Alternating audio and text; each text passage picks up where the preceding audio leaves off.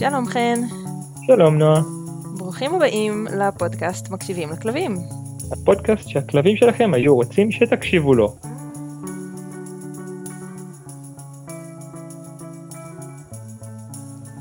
אז היום אה, יש לנו אורחת מיוחדת מאוד בפודקאסט, וקוראים לה נוגה שילר, ומה שבעיניי מיוחד בה, זה שהיא גם וטרינרית וגם uh, מאלפת. אז uh, נוגה, אנחנו נשמח שככה תגידי לנו כמה דברים עלייך, מי את, מה את, איך הגעת לכל התחומים האלה בכלל. Uh, אז היי לכולם, קודם כל. Uh, אני נוגה, uh, אז ככה, אני וטרינרית של חיות קטנות, של כלבים וחתולים. אה, למדתי במילאנו, באיטליה, וכמו שנועה באמת הציגה אותי, אני גם מאלפת, כמובן בשיטת הפורס פרי. אה, איך הגעתי לזה? שאלה טובה. אה, האמת שפשוט איכשהו, לא יודעת איך זה התגלגל לי בלימודים של הווטרינריה, זה נורא נורא עניין אותי. גם לקחתי כלבה עם לא מעט בעיות התנהגות, אז זה גם קצת חשף אותי לעולם הזה, ו... אה, וכשהיה לנו את הסמסטר האחרון בלימודים בעצם זה היה סמסטר אה, בחירה. ואני בחרתי לעשות אותו בהתנהגות בעלי חיים. וכל כך נהניתי בסמסטר הזה, היה לי כל כך כיף והבנתי שזה, שאין, זה חלק ממני. אה, ואז התחלתי לעבוד בווטרינריה, זה קצת נדחק הצידה, אבל באיזשהו שלב החלטתי שדי, שאני חייבת לשלב את זה איכשהו גם, והלכתי על הכיוון של האילוף. אה, גם בעקבות זה שלקחתי מאלפת אליי הביתה, ונחשפתי פתאום לעולם הזה של האילוף הפורס פרי והטיפול התנהגותי וכל הצד הזה, שבלימודים לא כל כך נחשפתי אליו, ונורא נורא אהבתי את זה, נורא התחברתי לזה. מה למדתם בסמסטר? Uh, למדנו התנהגות בעלי חיים, אבל יותר מכיוון, um, כלומר מכיוון מדעי, Mm-hmm. והרבה מהדברים שלמדתי בקורס אילוף די חפפו גם את מה שלמדתי שמה, כלומר הייתה חפיפה, אבל של החלק התיאורטי יותר. Okay. אוקיי. Uh, למדנו לא רק על כלבים, למדנו גם על, uh, על בעצם מגוון של חיות. גם הפן המחקרי של ההתנהגות היה חלק מזה, וגם הטיפול ההתנהגותי הווטרינרי בעצם. כלומר, הפרופסור שהעבירה את הסמסטר הזה היא וטרינרית התנהגותית. אה, אוקיי, אמ, ואז היה לנו גם הרבה סשנים של זה איתה עם לקוחות, ואז בעצם כזה קצת טעימה מכל הכיוונים, מכל מה שקשור להתנהגות בעלי חיים בפן הווטרינרי. יפה. אה, היה לנו אגב גם שיעורים עם מאלפים מסוגים שונים, שזה גם היה מאוד מעניין. אז קצת, קצת נתנו לנו כזה טעימה מהכל, היה מדהים, מאוד מאוד מעניין.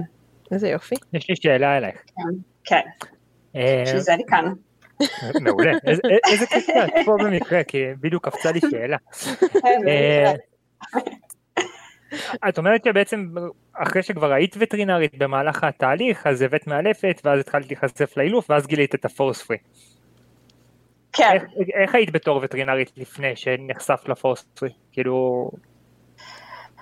תראה, שוב, בגלל הסמסטר הזה שעשיתי באוניברסיטה זה לא שלא נחשפתי ל force free, כי כן נחשפנו שם באמת למאלפים שהיה לנו באמת, באמת שני סוגים של מאלפים, אחד אה, קצת פחות force free, אחד קצת יותר אה, אה, דומיננטיות, כל הסיפור הזה, ואז הם הביאו באמת אה, מאלפים, שזו הפעם הראשונה שהם הביאו אותם, שהם היו force free proper כזה, אני זוכרת שהראו לנו איך לעשות הרגלה לריתמה, ו... וקצת חשבנו, מה, זה לא מוגזם, וקצת נחשפתי שם לפן הזה. אמ, אז, אז זה לא שלא הכרתי, וגם במהלך הסמסטר הזה, הבסיס של זה היה um, המדע שמאחורי הפורס פרי, כלומר, השני דברים האלה מאוד מאוד מתחברים ביחד, ובגלל זה גם כשהבאתי את המאלפת של הפורס פרי, אז זה לא רק שהתרשמתי מהעניין הזה שלא... אה, עושים רע לכלב, לא מכאיבים לכלב, כלומר זה היה לי obvious, אבל אה, גם נחשפתי יותר לסוג הזה של האילוף של מתבסס על מדע, ומתבסס על אה, מה שבעצם אנחנו יודעים היום על כלבים, ואני חושבת שזה מה שהרשים אותי יותר. כשהבאתי מאלפת, קצת התפזרתי, אני יודעת, זאת לא הייתה השאלה. אה, במהלך העבודה שלי, אה, אני אני כרגע כווטרינרית עובדת כשכירה. אז אה, כשכיר אתה קצת צריך להתאים את עצמך ל vibe של המרפאה. אה, והיו דברים בעבודה הראשונה שלי, מאוד לא אהבתי ב vibe של המרפאה, והם צרמו לי קצת, אפילו שעוד לא ידעתי, אני מניחה שנדבר על זה בהמשך, אבל היה לי בוס שמאוד התעקש על, אה, צריך לשים את הכלב על השולחן בבדיקה, אה, ולא אהבתי את זה, אני לא ידעתי להגיד אז נראה לי בזמנו למה לא אהבתי את זה ומה בדיוק בזה לא אהבתי, אבל כאילו הרגיש לי כזה שאני צריכה יותר לזרום עם הכלבים, אבל גם שם כן היו חטיפים וכן היו חיזוקים, כן, כאילו כן היה את כל החלק הזה, אה, ואז כשעברתי לעבודה אחרת, אז אני עובדת עכשיו במרפאה שזה אני והבוסית שלי בעצם, וגם היא מאוד מחוברת לצד הזה, וזה מאוד חשוב לצד הזה. אז עוד לפני שלמדתי אילוף, כשעבדתי אצלה, אז היה הרבה כזה של אם הכלב כבר ממש בסטרס, אז כאילו להכניס את זה לשיקולים שלי, עבודה שלי. להכניס את העניין הזה של הסטרס לשיקול, לבחירה שלי של מה אני הולכת בעצם לעשות עם הכלב. אה, אז אני חייבת להגיד שהיא הראשונה שחשפה אותי לזה. אה, אז, ואז למדתי את האילוף, ואז זה, זה משתלב טוב, זה משתלב ממש טוב עם המרפאה שאני עובדת בה, זה, זה כן משמח אותי. כן, זה, זה בגדול, זה גם משמח אותנו שיש כאלה. כמו שבסופו כן. של דבר רוב המאלפים הם מאלפים קלאסיים, גם רוב הווטרינרים הם וטרינרים קלאסיים. בדיוק עכשיו בדרך לבית, לפני שישבנו להקליט, לקוחה סיפרה לי על זה שהיא הלכה עם הכלב לווטרינר ושהוא היה, שיש לו איזה דלקת בעיניים והוא צריך לקבל טיפות עיניים והווטרינרית mm-hmm. באה לשים לו את הטיפות עיניים בכוחניות, הוא לא אהב את זה, הוא חשף עליה שיניים mm-hmm. ואז הווטרינרית לא ידעה מה לעשות אז היא אמרה ללקוחה תעשי את זה את, הוא בטח מכיר אותך ואז גם הלקוחה עשתה את זה והוא לא סובל שעושים את זה mm-hmm.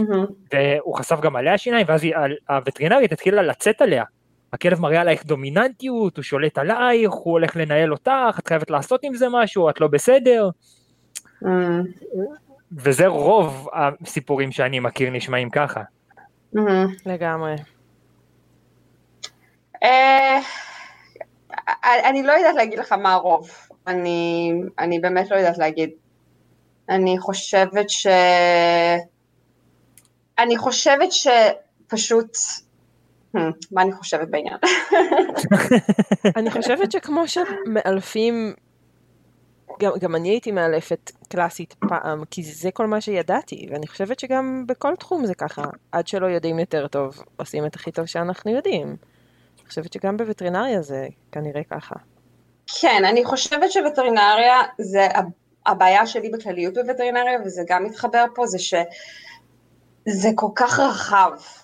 זה כל כך, אה, זה מצופה קצת לדעת הכל מהכל מהכל, וזה, וזה לא נכון, והכיוון של וטרינריה באמת הולך להתמחויות ומומחים, ואני חושבת שזה כיוון מאוד נכון, ובלימודים אתה לא יכול באמת ללמוד הכל מהכל, ואני חושבת שהפן הזה של ההתנהגות בעלי חיים הוא קצת נדחק הצידה.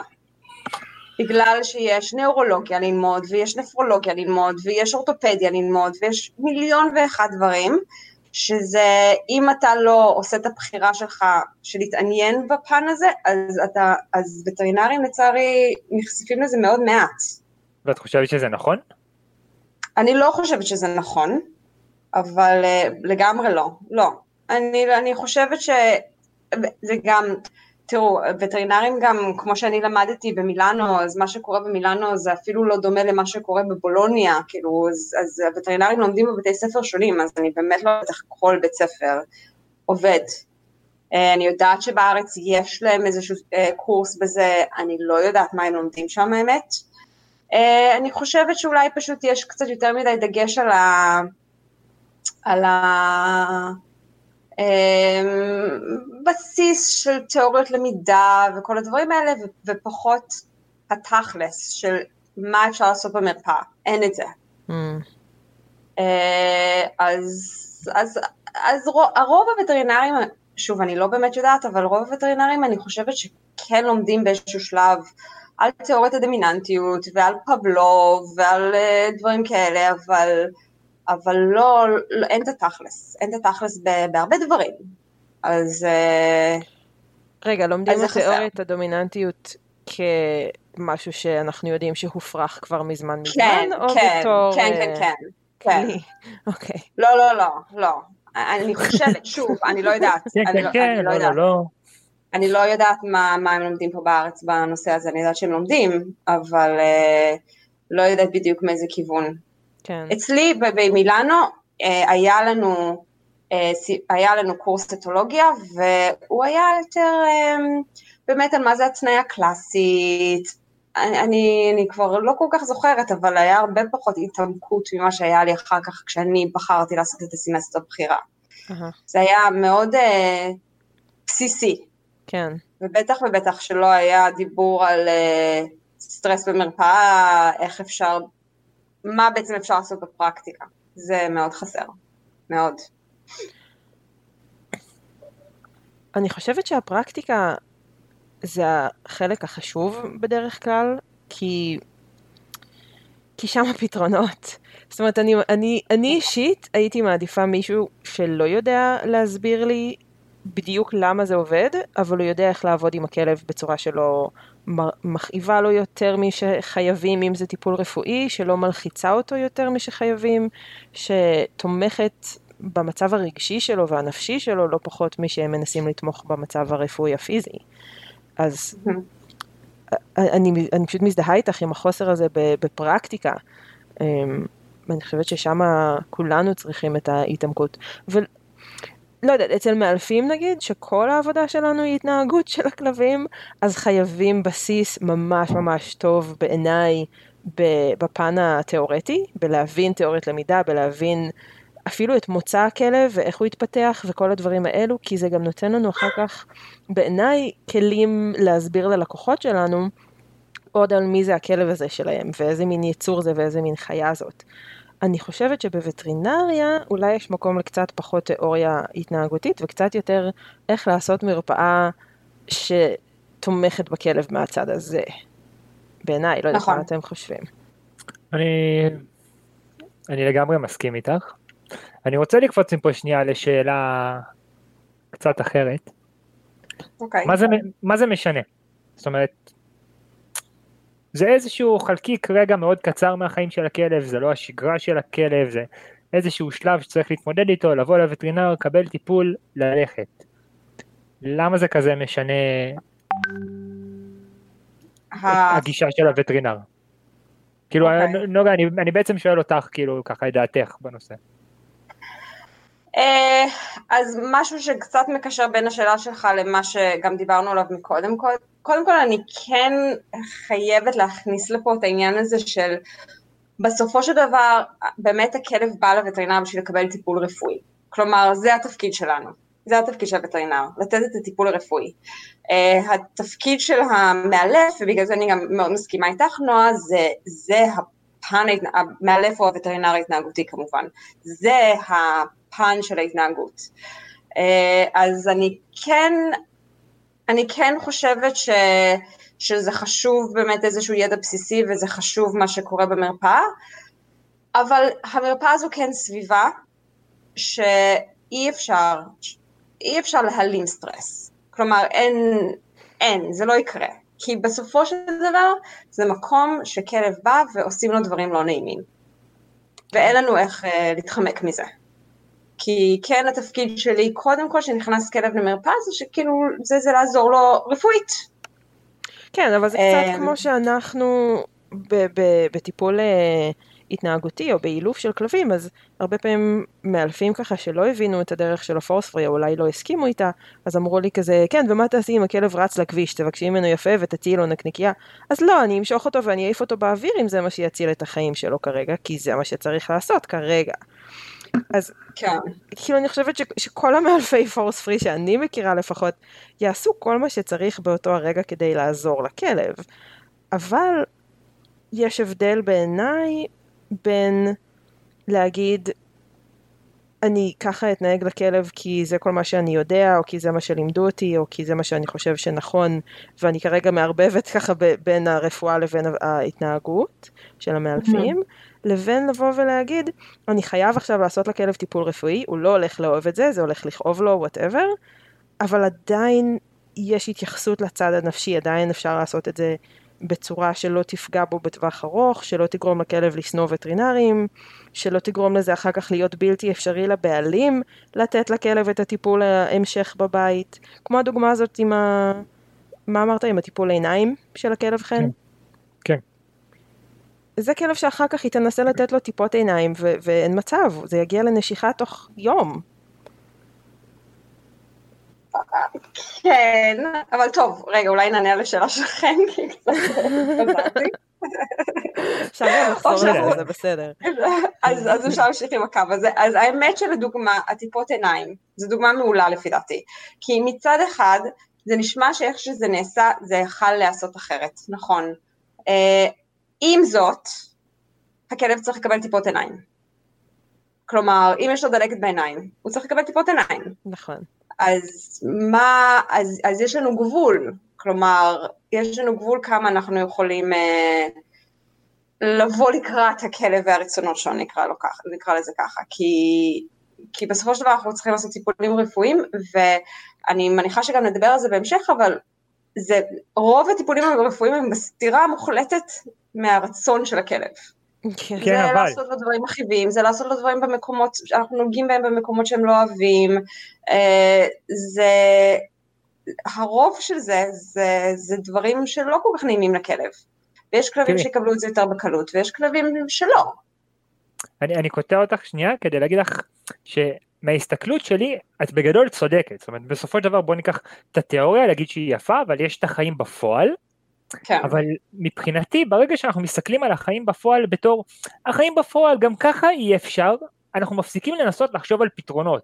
אנחנו נפסיק לחשוב על אוקיי עכשיו צריך לשים לו טיפות עיניים וזה קשה אז בוא נקרא לשתי שכנים ובוא נבוא שלוש אנשים ונקנה סטייקים שנייה מהקצבייה ושני אנשים ייתנו לו סטייקים ואני אשים לו טיפות עיניים. אנחנו בכלל לא נגיע לחשוב לפתרון כי אנחנו נגיד הוא צריך לקבל טיפות וזה גם ככה יהיה לו לא נעים אז טוב בסדר אז יהיה לו לא נעים. כי ברגע שאנחנו מאפשרים לעצמנו תפיסה כזאתי, זה חוסם אותנו מבוא ננסה לחשוב על פתרונות יצירתיים ולחשוב מחוץ לקופסה ובוא ננסה לשים שנייה את הכלב במרכז. ברגע שאנחנו כן שמים את הכלב במרכז, אנחנו לפחות נחשוב על דברים, נציע דברים, ננסה דברים, יכול להיות שלא נצליח, ובסופו של דבר הוא יקבל את הטיפות לא משנה ככה או ככה. אבל ברגע שנאפשר לעצמנו להסתכל על זה בתור אנחנו לא חייבים למצוא פתרון, אנחנו מהר מאוד נפנה לצד הקל, לצד שלא מחפש פתרון. כי זה טבעי, זה כאילו, אנחנו תמיד מחפשים אה, לפנות למקום הקל והנוח. וברגע שאנחנו מאפשרים את זה לעצמנו, מן הסתם שנברח לשם. שכמעט תמיד יש פתרון. הוא לפעמים יהיה מאוד מסורבל ולפעמים זה יהיה מאוד קשה לארגן עכשיו ארבע אנשים ולקנות סטייקים ולהביא כדור ותוך כדי לתפוס את הרגע וכל מיני פתרונות, כאילו לא, לא נכנס עכשיו לפינות של מה הפתרונות, אבל כמעט תמיד עם עבודה נכונה ועם מספיק רצון יהיה אפשר להגיע לאיזשהו פתרון שיגרום לכלב לאו דווקא ליהנות מזה, לגרום לתהליך להיות לא נסבל בעיניו. את מסכימה אבל... עם זה? אני מסכימה עם זה לגמרי. אה, אני חושבת שחשוב לציין פה שבשביל באמת להגיע לפתרונות האלה זה צריך להיות הרבה גם הרצון של הבעלים של הכלב. כלומר, הרבה פה צריך להיות גם הנכונות של הבעלים של הכלב, כי, כי בכל זאת אנחנו נמצאים במרפאה עם הכלב רבע שעה, חצי שעה, חצי שעה זה תור ממוצע נגיד, יש לנו גבול למה אנחנו יכולים לעשות בחצי שעה הזאת, יש דברים שאפשר לעשות ואני חושבת שכדאי שנדבר עכשיו על הדברים שכן אפשר לעשות, רגע, אבל... אני, עוד פעם קוטע אותך לפני שאנחנו קופצים הלאה, גם אנחנו בתור מאלפים. לא תמיד יש לנו את הזמן והמקום ללהציע את הכל, אבל מה שאנחנו משקפים זה מה שאנחנו מלמדים. אם אנחנו בתור אנשי מקצוע נלמד אין מה לעשות, צריך להתפשר, הלקוח ייקח הביתה, אפשר להתפשר, גם הווטרינר שלי יתפשר, גם המאלף שלי יתפשר. ברור, נכון, אבל... אבל רגע, אני רוצה שתרחיבי שנייה. אוקיי, שני הדברים שהכי שנואים על כלב עזבו זריקות, עזבו בדיקות דם, זה לבדוק להם את האוזניים ולגזור להם ציפורניים. זה השני דברים שרוב הכלבים הכי שונאים. וזה צריך להיות עבודה של הלקוח בבית. כלומר, לי אין הרבה מה לעשות עם זה באותו רגע. אמ, אז הדרך שאני יכולה להקל, אם מבקשים ממני לגזור ציפורניים, אני בודקת את הציפורניים כמובן. אם זה משהו שבאמת מצריך כבר גזירה, אז גוזרים לו ציפורניים. אה, ואני תמיד אגיד ללקוח אה, לקחת את הכלב וללכת הרבה פעמים על אספלט, מדרכות, דרכים שאפשר בצורה טבעית לשייף את הציפורניים. כן.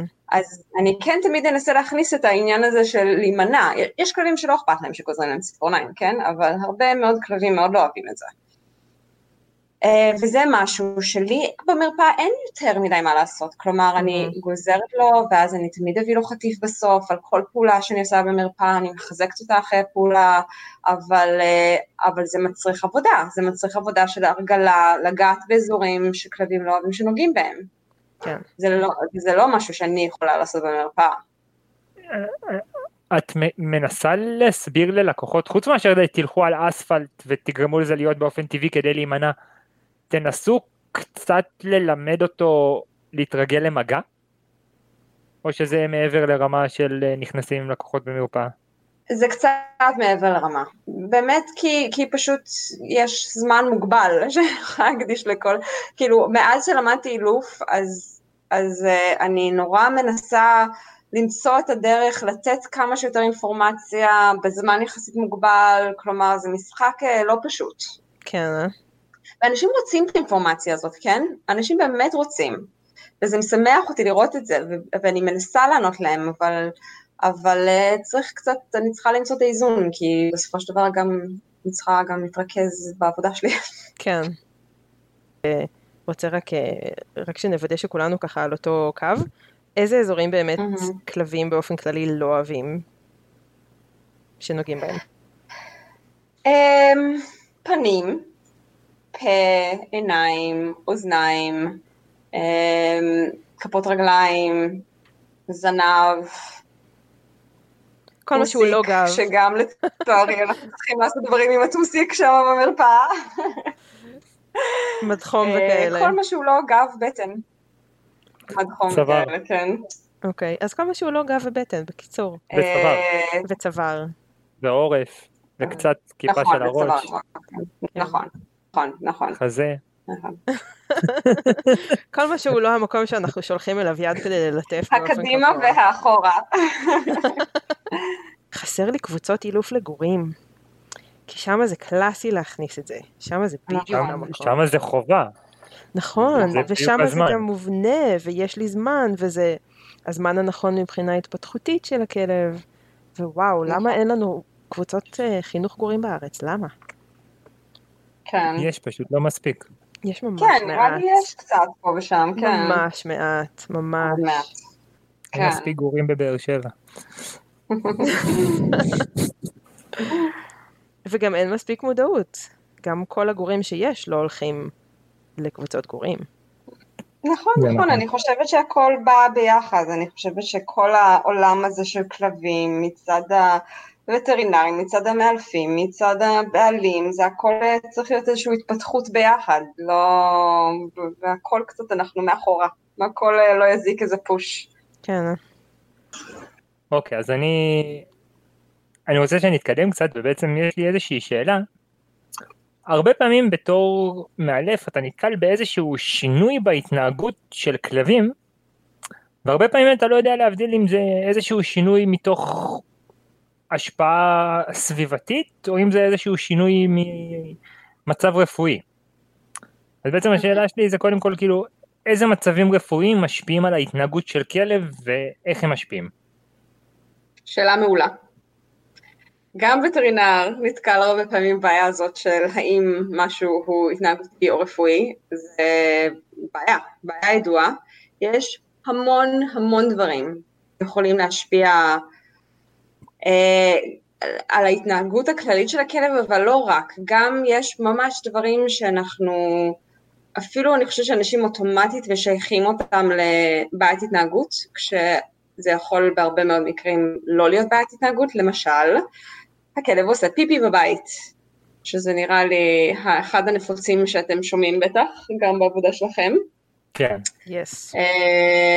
וזה מאוד טריקי, כי כלב יכול לעשות פיפי בבית בגלל דברים התנהגותיים, וכלב יכול לעשות פיפי בבית בגלל דברים רפואיים. ואנחנו, uh, תפקידנו לנסות להבדיל ביניהם. אני חייבת לשאול אותך רגע. מניעת מים מגור, מכלב, כי הוא עושה פיפי בבית. זאת אומרת, never. לקחת את הקערה, לתת לו מים פעמיים, שלוש, ארבע ביום. never. למה? אף פעם לא.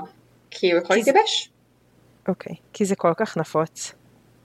אצל זה- מאלפים, אצל מאלפים, לא אצל... אה, אה, שמאלפים כאילו אומרים אה, לעשות את זה? לא, נורא. היה לנו פרק שלם על קערות מים, דיברנו על זה, אבל עשינו אישור קו עם הווטרינרית עכשיו. כן, עכשיו יש לי. חותמת של וטרינרית, זהו. אין שום, אין, אין, אין שום סיבה, אני, אני, אני גם לא מצליחה לראות בצד האילופי כאילו לעשות דבר כזה. אתה לא מלמד את הכלב לא לעשות פיפי בבית, אתה גורם לכלב להיות מיובש כדי שהוא לא יעשה פיפי. יש גם סיטואציות של כלב שאתה משאיר אותו בבית ובכלוב או משהו כזה, ואז הוא מתחרפן ואז הוא הופך את הקערה. Mm, ואז אתה אומר וואלה הוא גם ככה אין לו מה לשתות, הוא הופך את הקערה, אז למה שאני אני אשאיר לו את הקערה. Mm. אבל רוב המקרים שאני מכירה חן זה לא זה. רוב המקרים שאני שמעתי זה הכלב לא מחונך לצרכים עדיין, הכלב לא מפסיק לעשות פיפי בבית, ונמאס לנו, אז אנחנו פשוט ניתן לו מים רק כשאנחנו שם, ואז אני יודעת שאחרי שהוא שתה יש לו פיפי. לעומת זה מזעזע. שהכלב שותה מתי שהוא רוצה ויש לו פיפי. יש סיבה רפואית לפעמים למנוע מכלב מים? לא. כלומר, אם הכלב, ויש הרבה, הרבה סיבות רפואיות שכלב יכול אה, לשתות הרבה ולעשות הרבה פיפי. כלומר, לפעמים מה שקורה זה שהכלב עושה הרבה פיפי ולכן הוא שותה הרבה, ולפעמים הכלב שותה הרבה ולכן הוא עושה הרבה פיפי. בכל המקרים האלה, למנוע ממנו מים זה אף פעם, אף פעם, אף פעם לא חלק מהפתרון. זה להבין למה. עכשיו זה יכול להיות מגוון של דברים, מהכי פשוט והכי נפוץ, פשוט דלקת בדרכי שתן, מהמם. זה יכול להיות מחלה של כליות, זה יכול להיות uh, סכרת שגורם לזה, מחלות של הכבד, um, דלקת של הרחם לכלבות לא מוכרות, כל מיני מחלות הורמונליות למיניהן. Um, בקיצור, יש לזה באמת מגוון uh, רחב של סיבות. ו- והפתרון הוא אוקיי. פעם לא לקחת את, ה- את המים מה- מהכלב. כלומר, למשל, אם יש לכלב אה, כשל כליות ולכן הוא שותה הרבה, הוא שותה הרבה כי הוא חייב לשתות הרבה, כי הכליות שלו מסננות ומוציאות המון המון נוזלים. Mm. אמ, זה פשוט מסוכן מאוד לעשות דבר כזה. זאת אומרת שאין שום הצדקה לא התנהגותית ולא רפואית לקחת את הכלב את. הקערה לאיזשהו זמן ever. לא. אוקיי. יש לי שאלה, ב- כאילו כן. ספציפית על הנושא הזה. מאלף עכשיו מגיע ללקוח, הבעיה Mhm. של הלקוח זה שהכלב עושה פיפי בבית, מן הסתם מנסים לטפל בזה. באיזה שלב ובאיזה מקרים היית אומרת שעדיף לפנות לווטרינר? אה, תראו, קודם כל, אני כן חושבת שזה בכמעט כל מקרה צריך להיות למאלף במוח האופציה הזאת.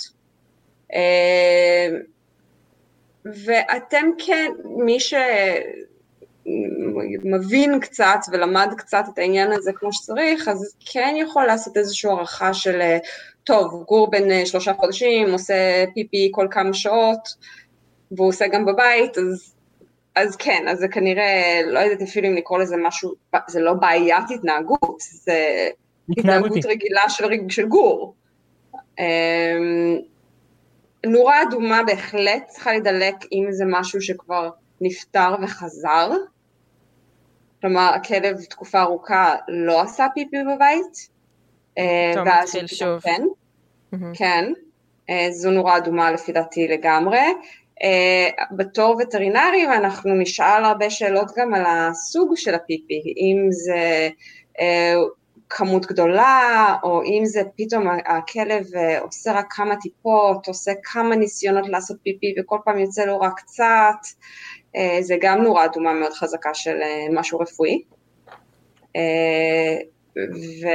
ובריחת שתן, שזה כמובן סיפור קצת אחר, כשהוא ממש לא שולט בצרכים שלו יותר, זה כמובן משהו רפואי. אבל יכול גם להיות גור בן שבעה חודשים, שעושה פיפי כמה פעמים ביום בבית, והמאלף יחשוב שזה משהו שהוא התנהגותי, הבעלים יחשוב שזה משהו שהתנהגותי, ויכול להיות שלא. יכול להיות שיש לנו שם משהו מתחת לזה. אז בעצם ההמלצה, היא, ההמלצה שלך תהיה ללכת לווטרינר ולברר את זה. כן, תראו, כמובן ש, שבמציאות אה, לא, לא הייתי אומרת, אה, כלב אה, מתחת לגיל שנה עדיין יש לו פספוסים בבית, אתה חייב ללכת לווטרינר עכשיו, אבל כן, פשוט אני אומרת את זה מתוך איזשהו דגש, וגם וטרינרים מפספסים, כן? יש פה, זה, זה, זה מאוד מאוד טריקי לפעמים, כלומר, יש פעמים שזה מאוד ברור, כמו הדברים שאמרתי לכם, mm-hmm. אבל, אבל יש דברים מאוד טריקים. אני לא יכולה להגיד לך כמה פעמים עבדתי עם לקוחות עם גורים קטנים, במיוחד מהגזעים הקטנים, אבל לא רק, שבגיל שלושה חודשים, או נגיד שלוש, בין שלושה לארבעה חודשים, אני שלחתי אותם לווטרינר לבדיקת שתן, כי משהו בתהליך של החינוך לצרכים לא נראה לי תקין.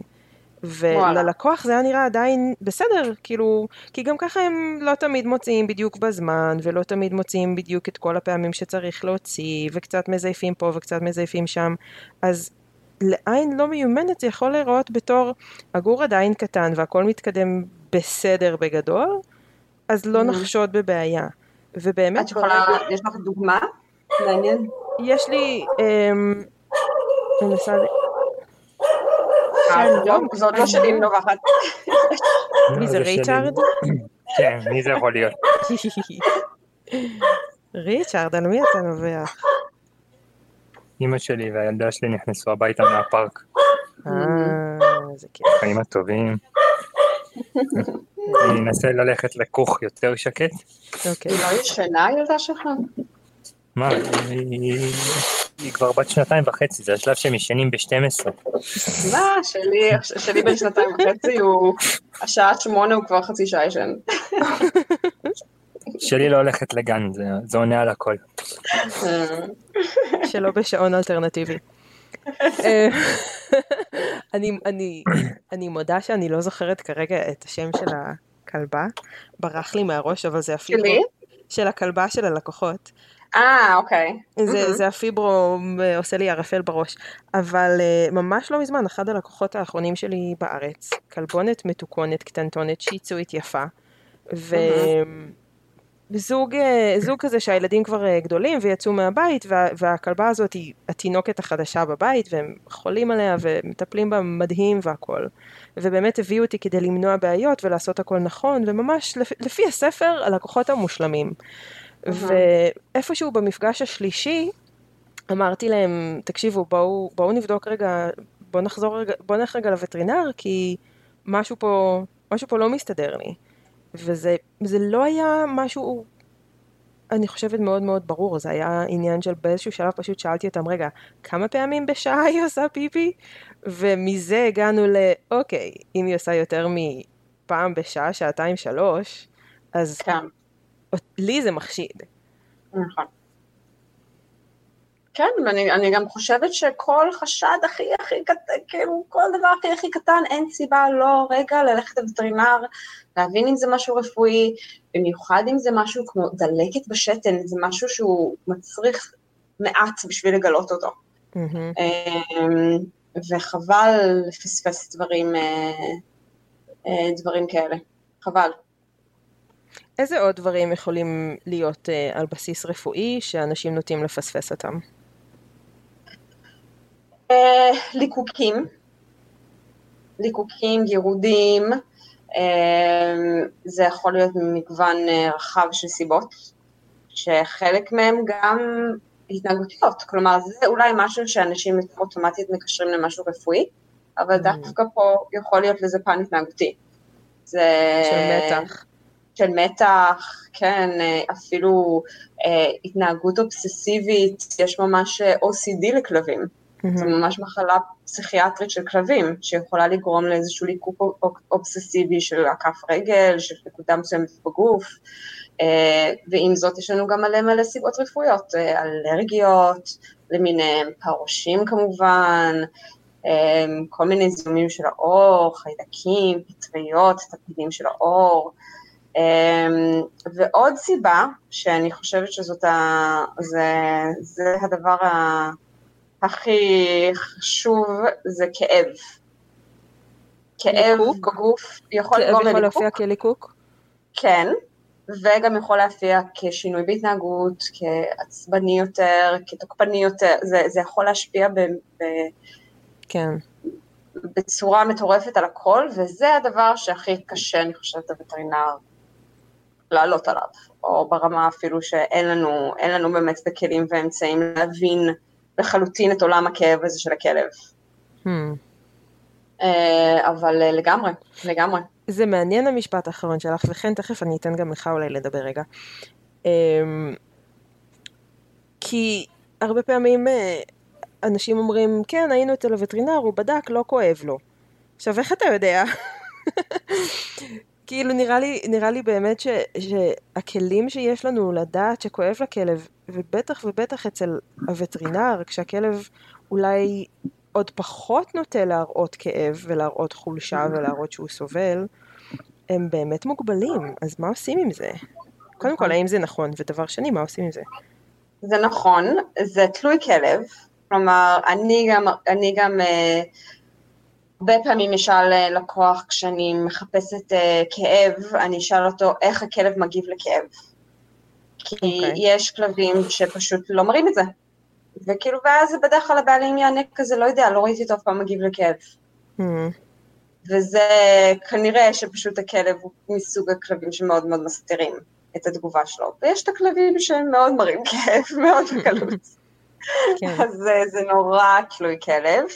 Uh, את צודקת, גם המרפאה uh, משנה דברים, לגמרי.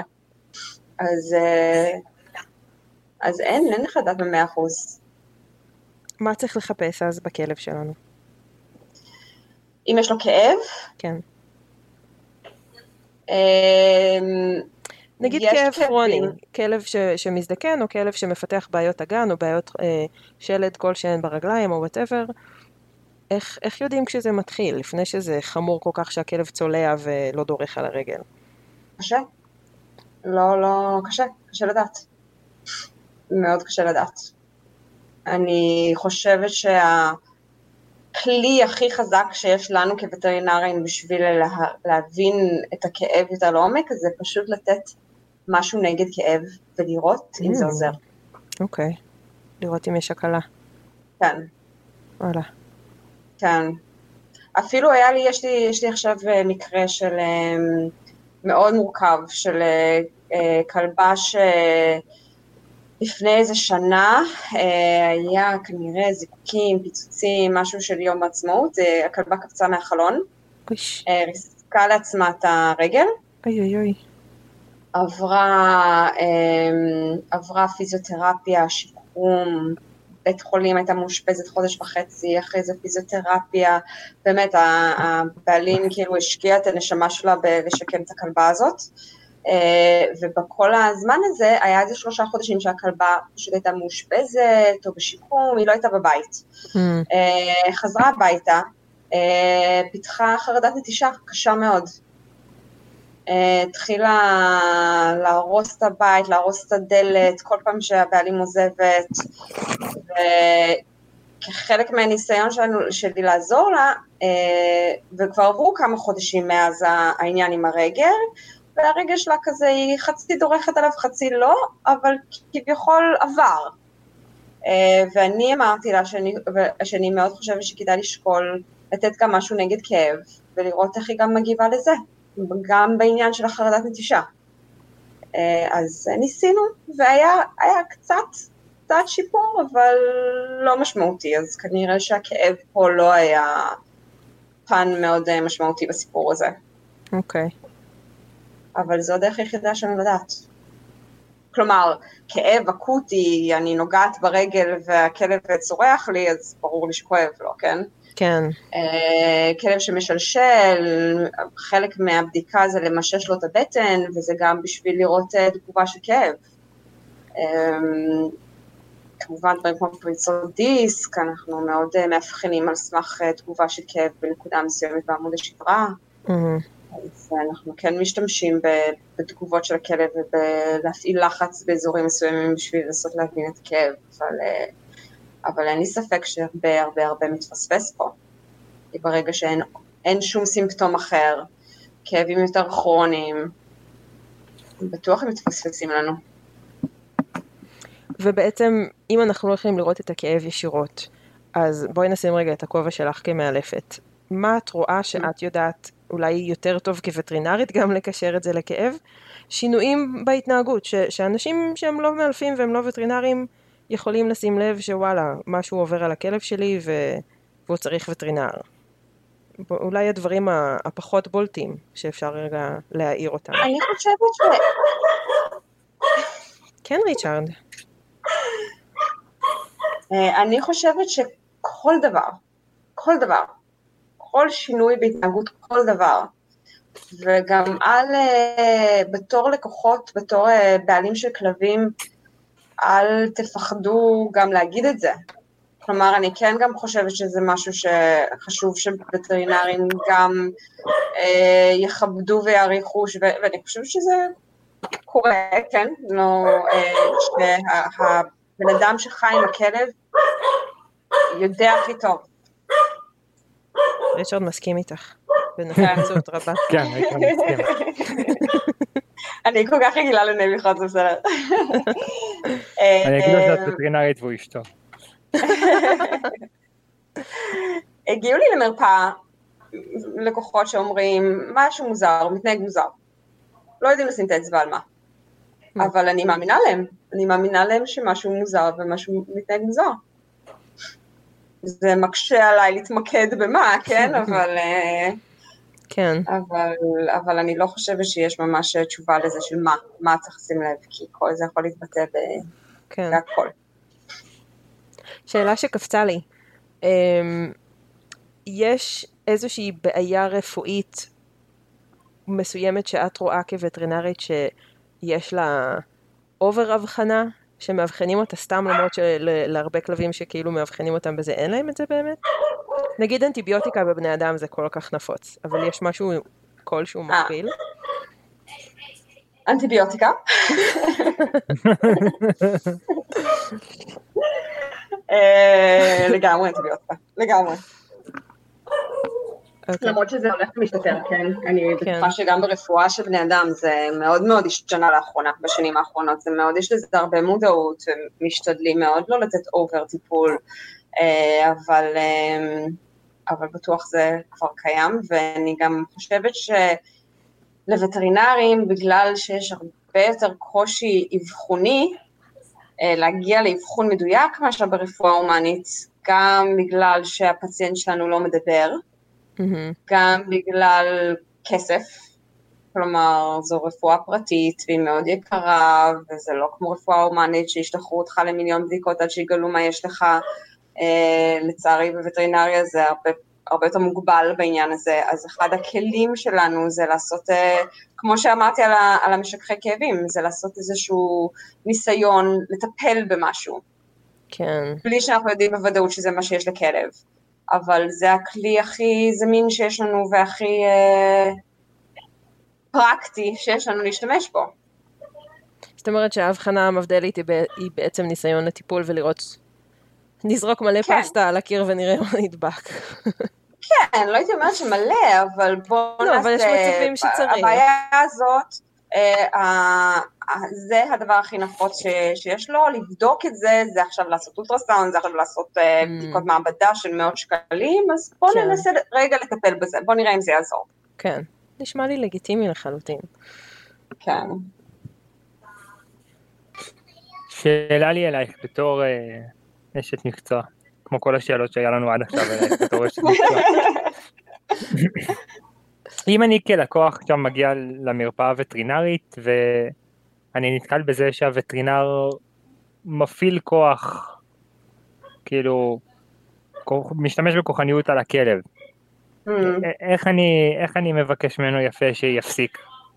בלי לפגוע בו מקצועית, בלי, בלי להיכנס עם זה שם לוויכוח. כאילו חוץ מאשר לתפוס את הכלב, לקום וללכת ולא לחזור אליו יותר לעולם. אה, קשה לי לענות על השאלה הזאת. אני לא, לא יודעת. מה שאני כן חושבת, זה שאני חושבת שבשביל, אה, ו- ואני כן רואה את זה גם במרפאה שלי ועם הלקוחות שלי, שבשביל אה, לעשות באמת איזשהו שינוי, גם בעולם הווטרינרי בהקשר הזה, אז יש ללקוחות תפקיד מאוד גדול פה. כלומר, אני חושבת שלקוח צריך לתת על זה דגש. על שחשוב לו ש... איך הכלב מרגיש בתוך המרפאה.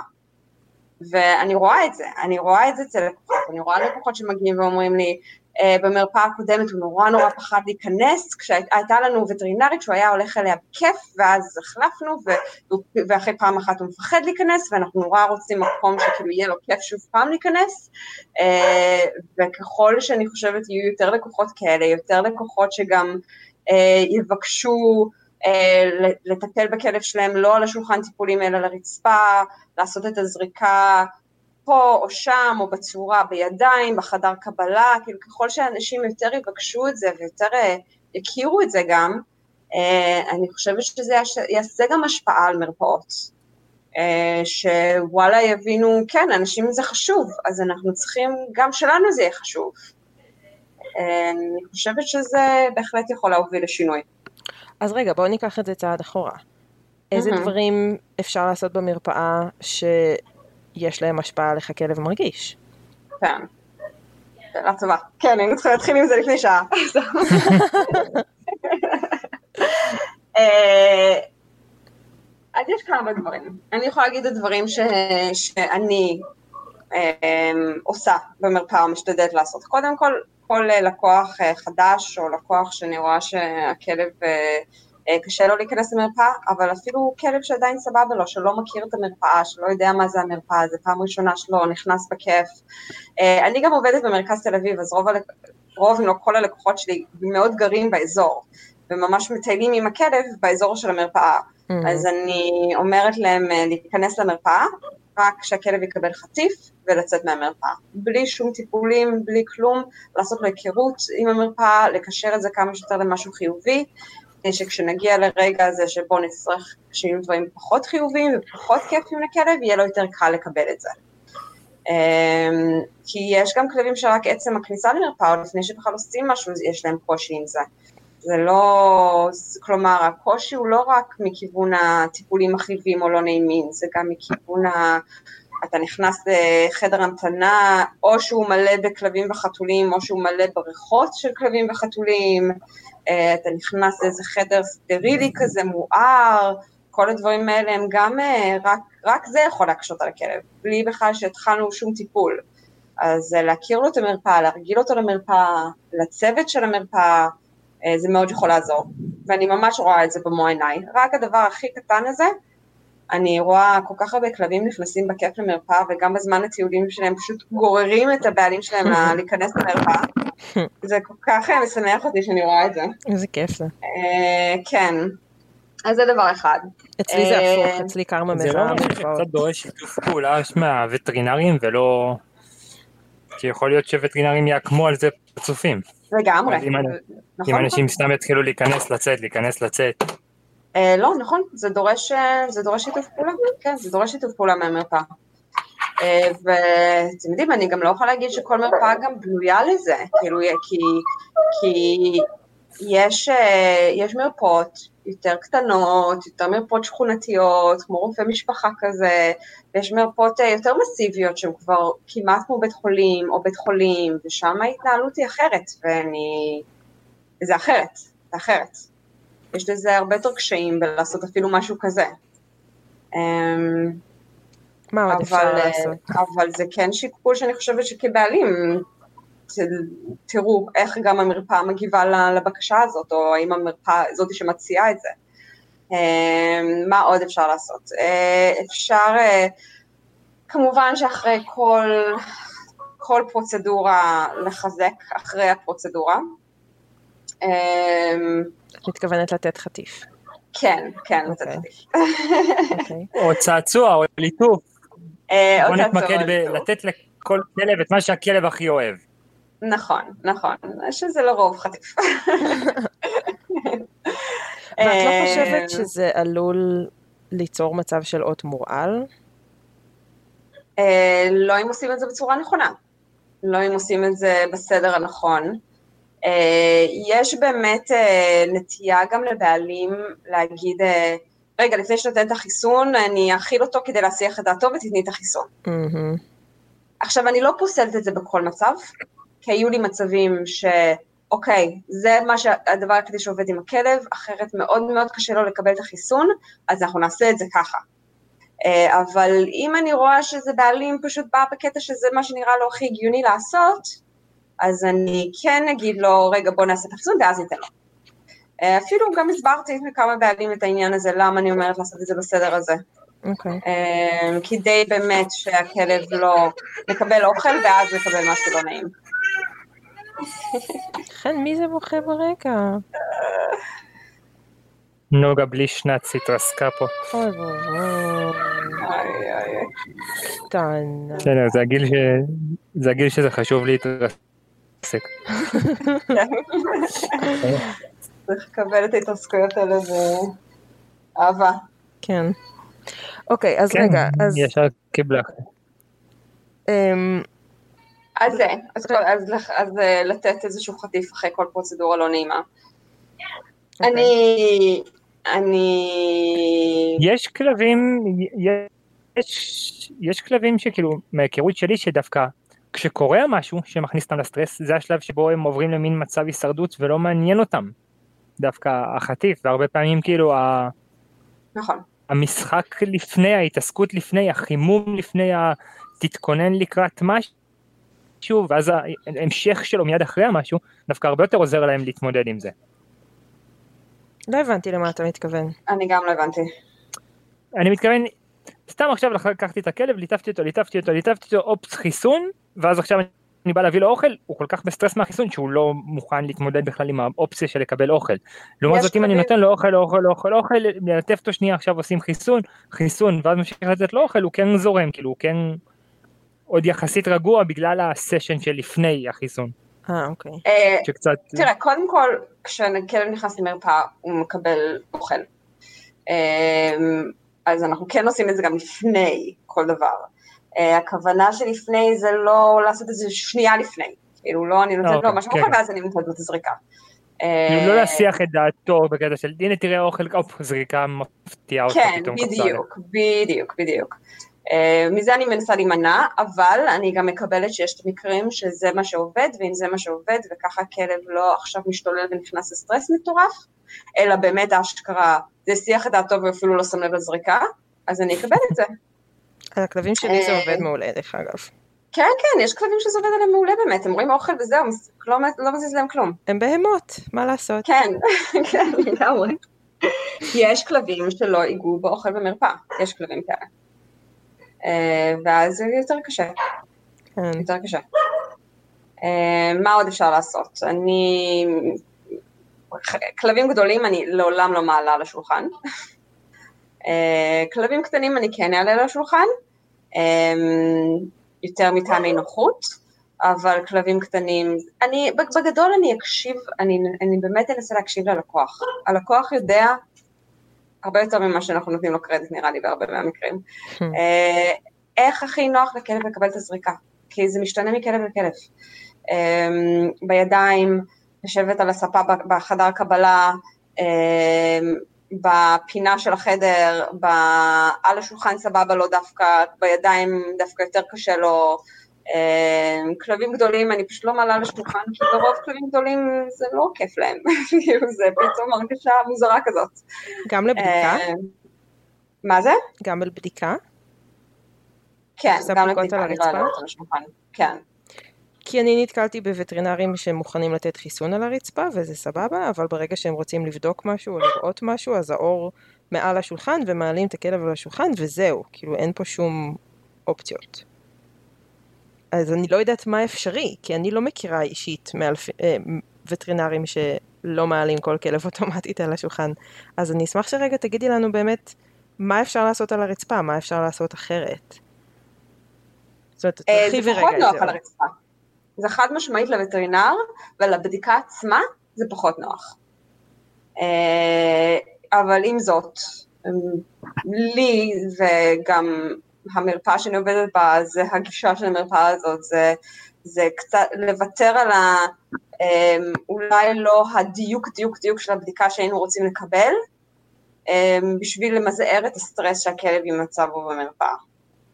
אה, עם זאת, אבל חוץ מחוסר נוחות שלי, ומוצאת את עצמי על הברכיים כזה, קצת אה, הולכת אחריו כזה בחדר, אה, אני, אני מצליחה לעשות בדיקה על הרצפה.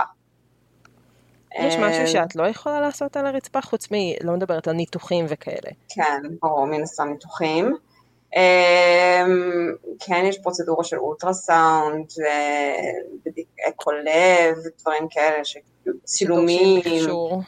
אה, צילומים שכן אה, מצריכים על שולחן, כן. אז ההבדל הוא בעצם המכשור? אה, מעבר לנוחות ואיך הווטרינר לא שובר את הגב. שזה גם חשוב, אני לא, לא מקלה בזה בכלל, להפך. תראי, אני לא יודעת להגיד לך חד משמעית, אבל יש גם בדיקות אורתופדיות מסוימות, כאילו, כלומר, לרוב אם אנחנו נגיד מביאים מומחה, אז הבדיקה כבר צריכה לעשות לרוב על השולחן, mm-hmm. כי זה מצריך אה, הרבה פעמים יותר דיוק. אבל איזושהי בדיקה פיזיקלית שגרתית, אפשר לעשות על הרצפה. אוקיי. אולי גם קצת תלוי מרפאה, כן? המרפאה שאני עובדת בה בנויה בצורה שהחדר עצמו הוא מאוד מאוד מואר, מואר. אה, ואור זה דבר חשוב. אה, אבל אפשר, אפשר לעשות על הרצפה, יותר ממה שעושים, כן.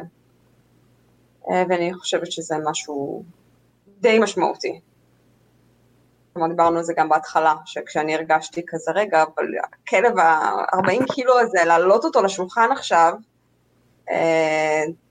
הוא לא, גם כלבים קטנים בכל זאת, יש להם איזשהו יותר רגילים להיות על הידיים, להיות בגובה, הם יותר רגילים לתחושה הזאת. אה, וכלבים גדולים לא, אז יותר קשה להם. כן. הייתי אומרת שזה הדברים העיקריים, והעיקר, העיקר, העיקר זה, זה, במיוחד הכלבים החרדתיים כאלה, אני תמיד שואלת את הבעלים, כי הרי חיסון עושים, אה, זה עוד דבר, שאני אגיד לכם, חיסון עושים כל כמה זמן, אז הבעלים לרוב עבר כמה חיסונים כבר עם הכלב שלו, ואם יש שיתוף פעולה בין הווטרינר לבעלים, הם מפתחים את השיטה הכי יעילה לכלב.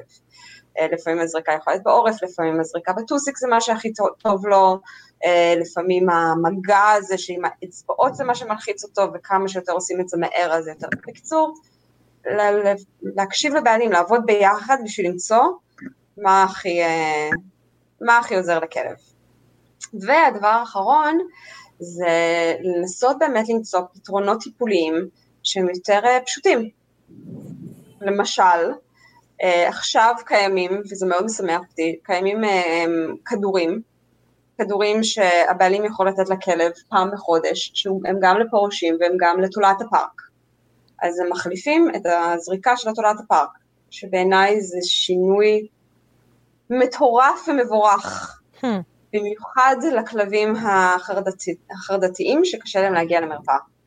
כי לכלב חרדתי שקשה לו להגיע למרפאה, לבוא פעם בחודשיים לקבל זריקה, זה קשה. אם רק הכדור הזה היה זול. גם זריקה לא כזאת יקרה, אה, לא כזאת זולה. אה, הכדור הזה הוא בעיניי אה, כדור מדהים בעניין הזה. הזכרתם, הזכרתם זול, משהו שככה קצת דיברנו עליו את ואני בשיחת הכנה שלנו, ואמרת משהו שהוא מאוד נכון לגבי זה שהרבה פעמים אנשים מביאים כלב הביתה, מאמצים כלב, קונים כלב, ווטאבר, ובלי בעצם להיות מודעים למה זה אומר מבחינה רפואית וכלכלית. כן. אז בואי, בואי תאירי רגע את עינינו. מי שעוד לא היה לו כלב אף פעם, וזה הכלב הראשון שלו, וכל מה שהוא רואה מולו זה את הדבר החמוד הזה שמצטרף אליו למשפחה. על מה עוד צריך כן. לחשוב? לפני שאנחנו uh, חותמים על ה... על הרבה דברים, הרבה דברים. uh, סתם. אני חושבת שצריך לחשוב על זה שקודם כל לצערי, רפואה וטרינרית זו רפואה פרטית, ולא ממומנת על ידי הממשלה, אה, ולא ממומנת על ידי כספי המיסים שלנו בעצם. אה, ולכן אה, העלויות גבוהות יותר, הן הרבה יותר גבוהות ממה שאנחנו רגילים לטיפול הרפואי שלנו. כשאתה הולך לרופא, הכל כלול, שולחים אותך למיליון בדיקות, אתה יש לך כרטיס מכבי ואתה לא משלם על כלום, זה לא עובד ככה ברפואה פרטית, כי זה פשוט אין, אין ברירה. יש עכשיו כל מיני חברות ביטוח לכלבים, אני לא מכירה את הנושא הזה לעומק בכלל, אז אני לא יודעת להגיד עלויות מבחינת חברות ביטוח האלה ואיך זה בדיוק עובד, אה, אבל זה פתרון מעניין ומגניב ומבורך. אה, אבל עם זאת, גם הטיפולים השגרתיים לכלב, אני חושבת שזה חשוב שכל כל בן אדם שחושב לקחת כלב יבין שיש את הטיפולים השגרתיים לכלב, שברוב המרפאות כבר יש איזשהו מנוי שאפשר לעשות למרפאה, שבעצם כולל את מנוי שנתי כזה שכולל את החיסון משושל שעושים פעם בשנה, את החיסון כלבת שעושים פעם בשנה, את התולעת הפארק שעושים פעם בחודשיים, את הטילוע, יש גם את הנושא באמת שכל הכדורים לפרושים, שכמו שחן תזכיר, גם זה לא זול. אה, וצריך לקחת את זה בחשבון. אה, המנויים האלה, המחירים, יש טווח מחירים, אתם יודעים, אני לא יודעת בכל מרפאה וכמה הם לוקחים, אבל בואו נגיד בממוצע 700-800 שקל לשנה. אה, שזה רק הטיפולים השגרתיים. ואז יש לך טיפולים רפואיים, ו... והם, לא, והם לא זולים, הם לא זולים, לצערי, הם לא זולים. הייתי באמת רוצה להגיד אחרת, אבל, אה, אבל זה רפואה פרטית. אני חושבת שהרבה אנשים אולי צריכים לחשוב רגע, כמה היה עולה להם עכשיו ללכת לרופא פרטי. ומשם להסיק, להבין, להבין מה זה אומר בעצם טיפול רפואי בבעלי חיים, שהוא אגב, אני כן חושבת שהוא הרבה יותר זול מרפואה הומנית פרטית, אה, אבל הוא לא יקר, הוא לא יקר, אה, הוא לא זול, סליחה. כן. אמ, מעבר למניעת פרושים וקרציות וחיסונים, בואי נגיד. Mm-hmm. יש דברים שככה, רוב האנשים יש סיכוי טוב שהם יפגשו אותו עם הכלב שלהם בשנה, שנתיים הראשונות, או אפילו בואי נלך לחלק, לקצה השני, כלב מעל גיל 9-10. ש, שבגללם הם יצטרכו לבוא לווטרינר? כן, איזושהי הצעה, בואי נגיד שהיא די צפויה, כי אחוז ניכר מהכלבים יש לו ככה וככה. בשנה הראשונה, בשנה העשירית, Whatever. אה, אז הייתי אומרת שאצל גורים או כלבים צעירים יהיה יותר נטייה לשלשולים.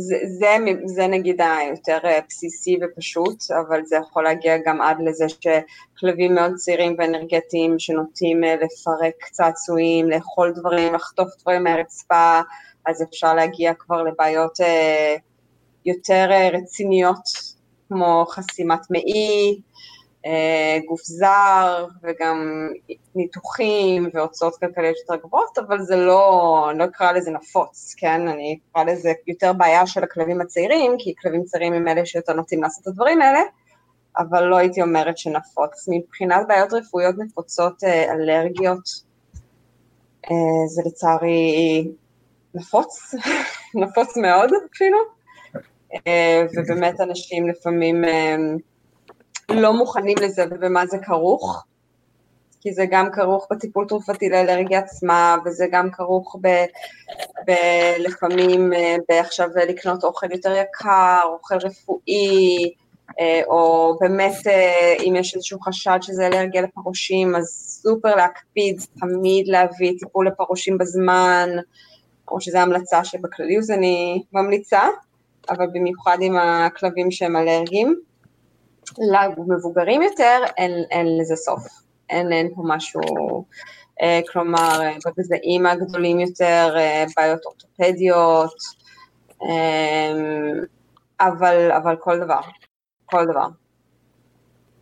זה מזדקנים, מזדקנים, ואם זה בעיות, באות הבעיות הרפואיות. ולרוב כמובן שכלבים מבוגרים יותר, אז ההוצאות הרפואיות הן יותר גבוהות. אני מקווה, וזה גם שאולי משהו שבאמת אנשים לוקחים איזה גור, לא חושבים על ההתחייבות שלהם לטווח הרחוק.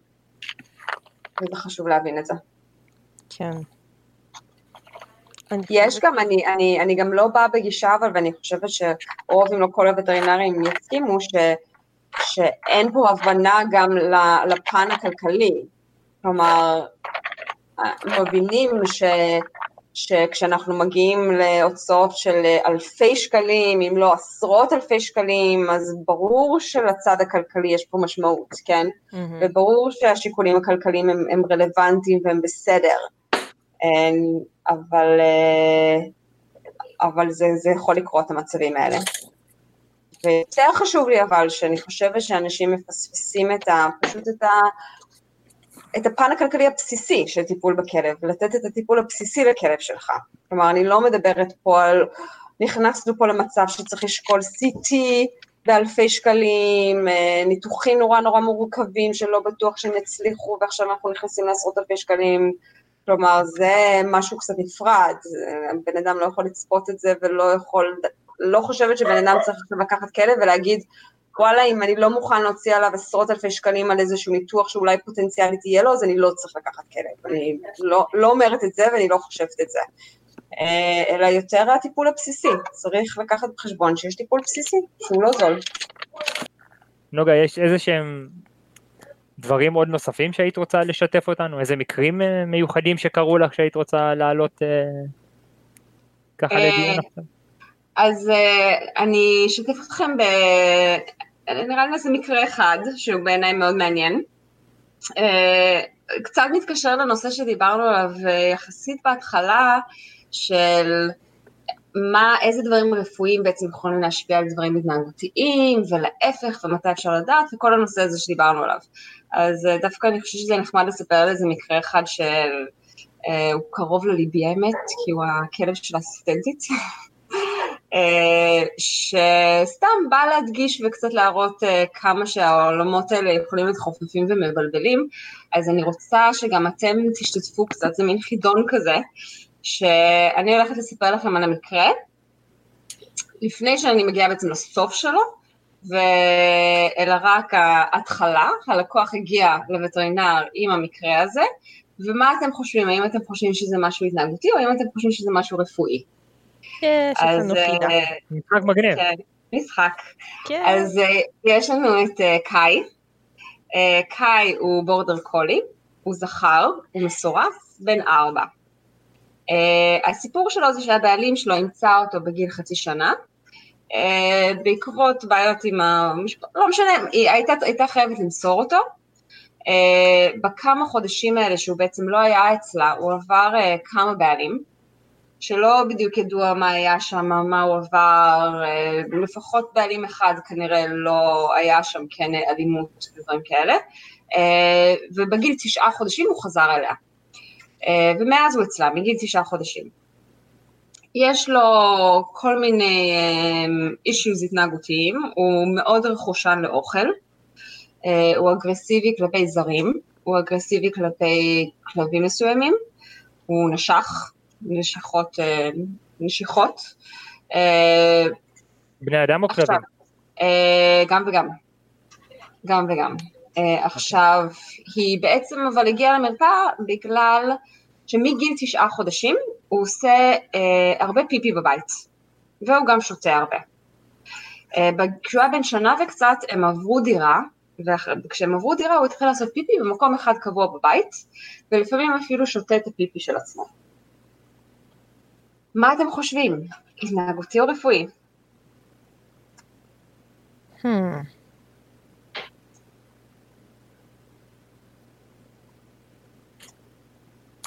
עוד, עוד לא נתקלתי בכלב ששותה את הפיפי של עצמו, נתקלתי בכלבים שאוכלים את הקקי של עצמם. אה. אז אני אאמר על רפואי. אוקיי, נועה? לפני שהיא מסרה אותו והוא חזר אליה לא היו בעיות uh, צרכים וכאלה? אה, לא. כלומר, היא מסרה אותו בגיל חצי שנה, כאילו היא קיבלה אותו בגיל חצי שנה, ואז היא מסרה אותו, זה רק לכמה חודשים. אוקיי. אבל לא, לפני זה לא היו. Hmm.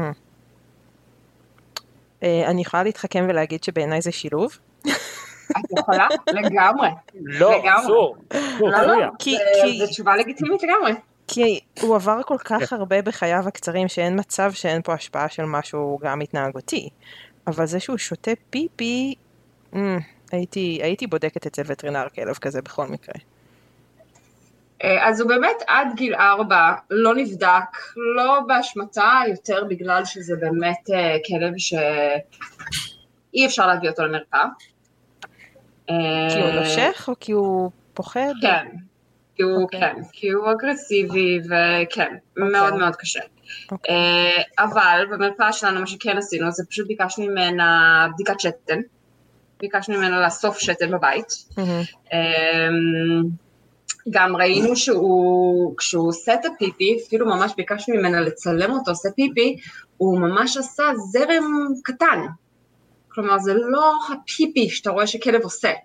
כן. אה, ובבדיקת שתן באמת יצא שיש לו דלקת בשתן, וגם המון המון המון קריסטלים בשתן. עכשיו, קריסטלים, למי שלא יודע, זה, זה פשוט חלקיקים מיקרוסקופיים של אבנים.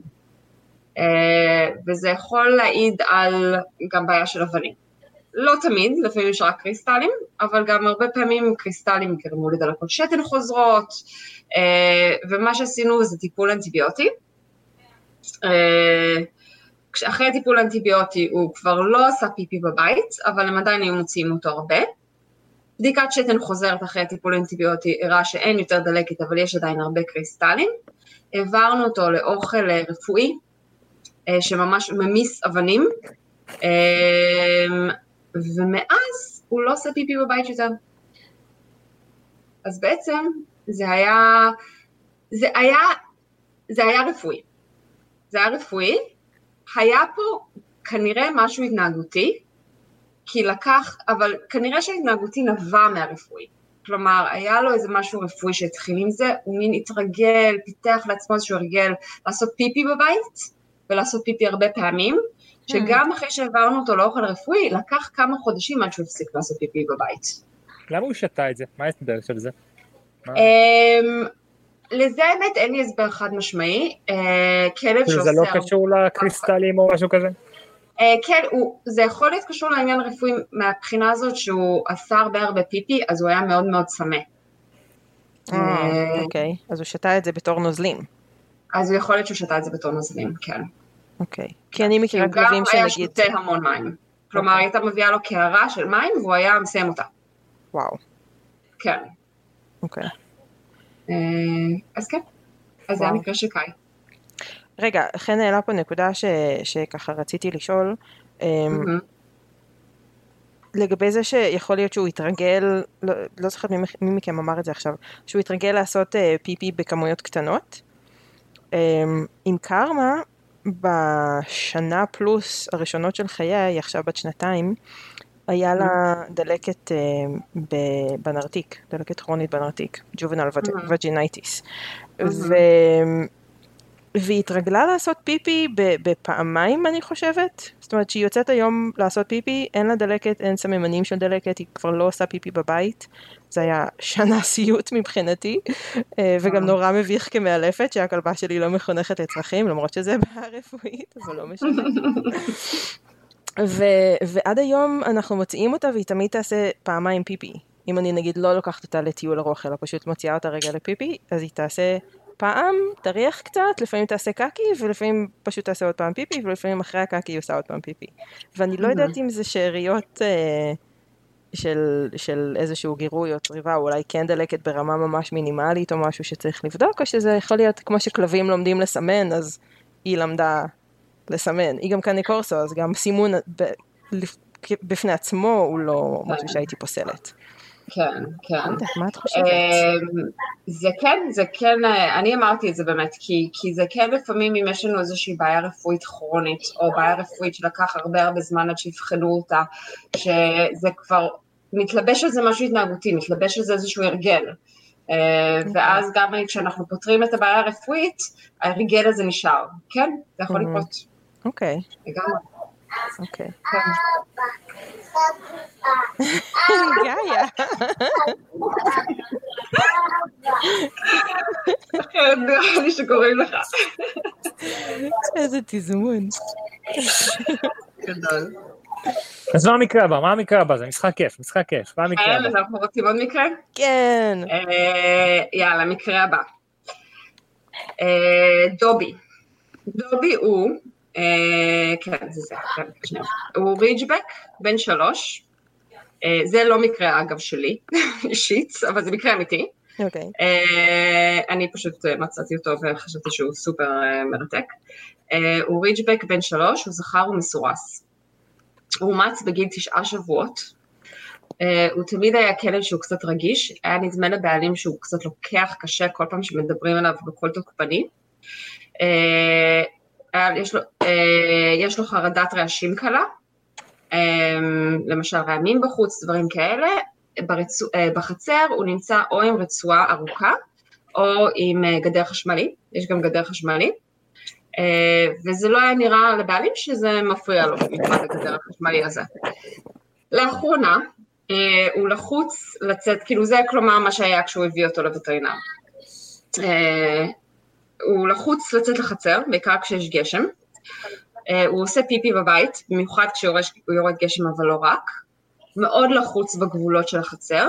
יש עוד כלבים אחרים שחיים איתו בבית והוא נהיה רגיש יותר לכלבים האלה, חושף עליהם שיניים ונובח. בעיה רפואית או בעיה התנהגותית?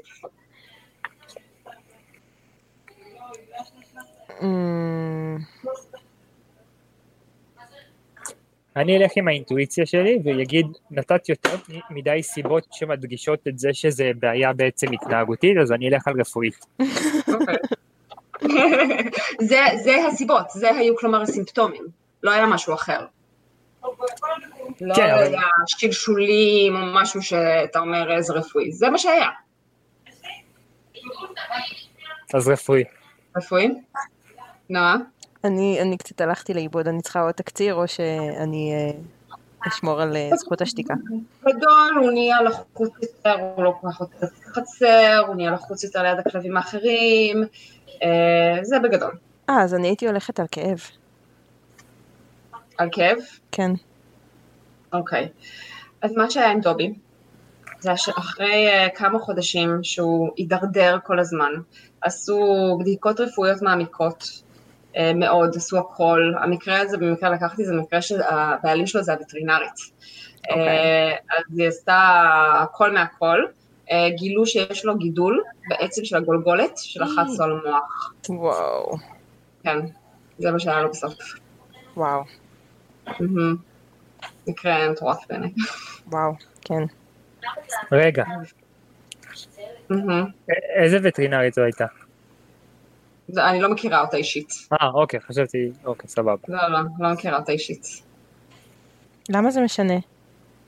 כי לרגע הייתה לי תפיסה בראש שהיא התכוונה כאילו לזאת שהיא בעצם עובדת אצלה. אה. זה לא הסתדר לי אה, עם זה לא, לא, שהיא לא. פורס פרי, לא, לא, לא. לא. סתם חיברתי דברים בראש. לא אה. אוקיי. בגלל הגדר החשמלית וכאלה.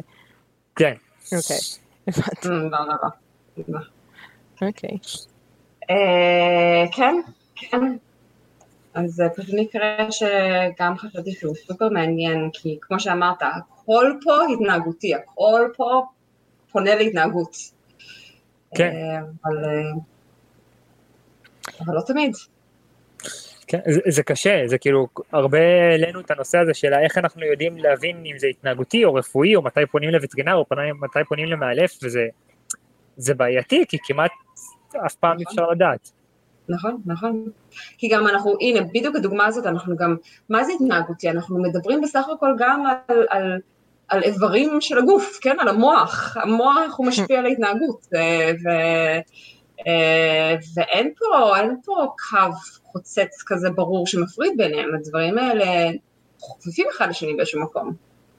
הם לא מופרדים לחלוטין. ואני, אני חושבת שפשוט אין לזה פתרון פשוט ואין לזה זה פשוט חשוב גם מצד של וטרינרים וגם מהצד של מאלפים וגם מהצד של הבעלים, להבין את המורכבות של העולם הזה ושהם מאוד מחוברים אחד לשני ואי אפשר להתעלם מהחיבור הזה. לגמרי. לגמרי. עוד מקרה? טוב, אני... עוד מקרה? זה הכי מעניין שיש לי. אני חושב... אני חושב שאנחנו נשאיר את שאר המקרים לפייסבוק ונשחק את המשחק הזה בעצם עם הצופים שלנו, מקשיבים יאללה. שלנו, יאללה. עם, עם הקוראים שלנו. ו... טוב, אז רגע לפני שנסיים, נוגע, אה, בהנחה שאנשים שמקשיבים לנו דוגלים בשיטה שלנו והיו רוצים להגיע אלייך, אה, נשמח שתשתפי אותנו איפה בדיוק המרפאה שאת עובדת? אה, אז אני עובדת במרפאה שנמצאת ברחוב צ'רניחובסקי 15 בתל אביב, קוראים למרפאה מידטאון וט קליניק. אז זה, זה שם, אז מישהו שם באזור אה, מוזמן לבוא לבקר. ובתור אה, מאלפת, אני גם, אה, אז אני מגיעה לבית הלקוח, ואני גם גרה בתל אביב, אז אני עובדת באזור המרכז, לא רק בתל אביב, כל אזור המרכז, תל אביב, רמת גן, גבעתיים, כל האזור הזה. אה, מי שרוצה גם יכול לבקר בעמוד, אה, לא פייסבוק, אני עוד לא שם, אני, אני, לא, אני לא מאוד פייסבוקית, אבל אה, באתר שלי, שזה דוקטורנוגה.co.il, ומוזמנים ליצור איתי קשר אם רוצים. ל- את רוצה לאיזה... להזכיר גם מספר טלפון? אה, כן, כן, המספר טלפון שלי הוא אה, 058 אה, 434 3441. ולאיזה סוג של לקוחות אה, כדאי להגיע אלייך לאילוף? עם מי את עובדת? מה זאת אומרת? איזה מקרים? אה, תוקפנות, אה, גורים, מה? את מי את מקבלת אלייך? אה, אין- לי- הגבלות, אוקיי. אין לי הגבלות כרגע. אז כל מי שרוצה מאלפת אה, חכמה וחמודה, יש לכם פה את נוגה. אני מגיעה, רק הבהרה שאני עושה את הביקורי בית, אה, אני עושה אה, כמאלפת. לא- ולא כמר- כווטרינר. לא כווטרינרית, זה קצת אה, מבלבל. באסה. אה, כרגע, כרגע לפחות, בעתיד אה, נראה, נראה מה יהיה. אולי תרחיבי את העסק, יש לזה ביקוש, אני, לא? אני חושבת על זה, לעשות איזה שילוביאדה, זה אה. אבל לא, אבל כרגע, כרגע רק בתור מאלפת, ומי שבאזור אה, מרכז תל אביב ורוצה מרפאה טובה, אז אה, מעולה. תבואו בכיף. ואני חושב שאנחנו נסכם כאן ונגיד תודה רבה לנוגה, היה.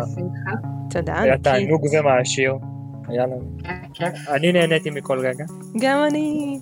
גם אני. וגם אה, תודה רבה לכל מי שבאמת אה, לוקחים זמן, מה- מהזמן, מהיום העמוס שלהם ומקשיבים לנו וככה נותנים לנו את כל תשומת הלב שלכם, ו... או לפחות חלק מתשומת הלב שלכם. אה, אבל שתדעו שאנחנו מעריכים את זה, כי יש, יש מלא, מלא דרכים אחרות לבלות את הזמן ואתם בוחרים לבלות אותו איתנו. אז זהו, אז תודה. ונתראה בפייסבוק. להתראות. ביי ביי. ביי.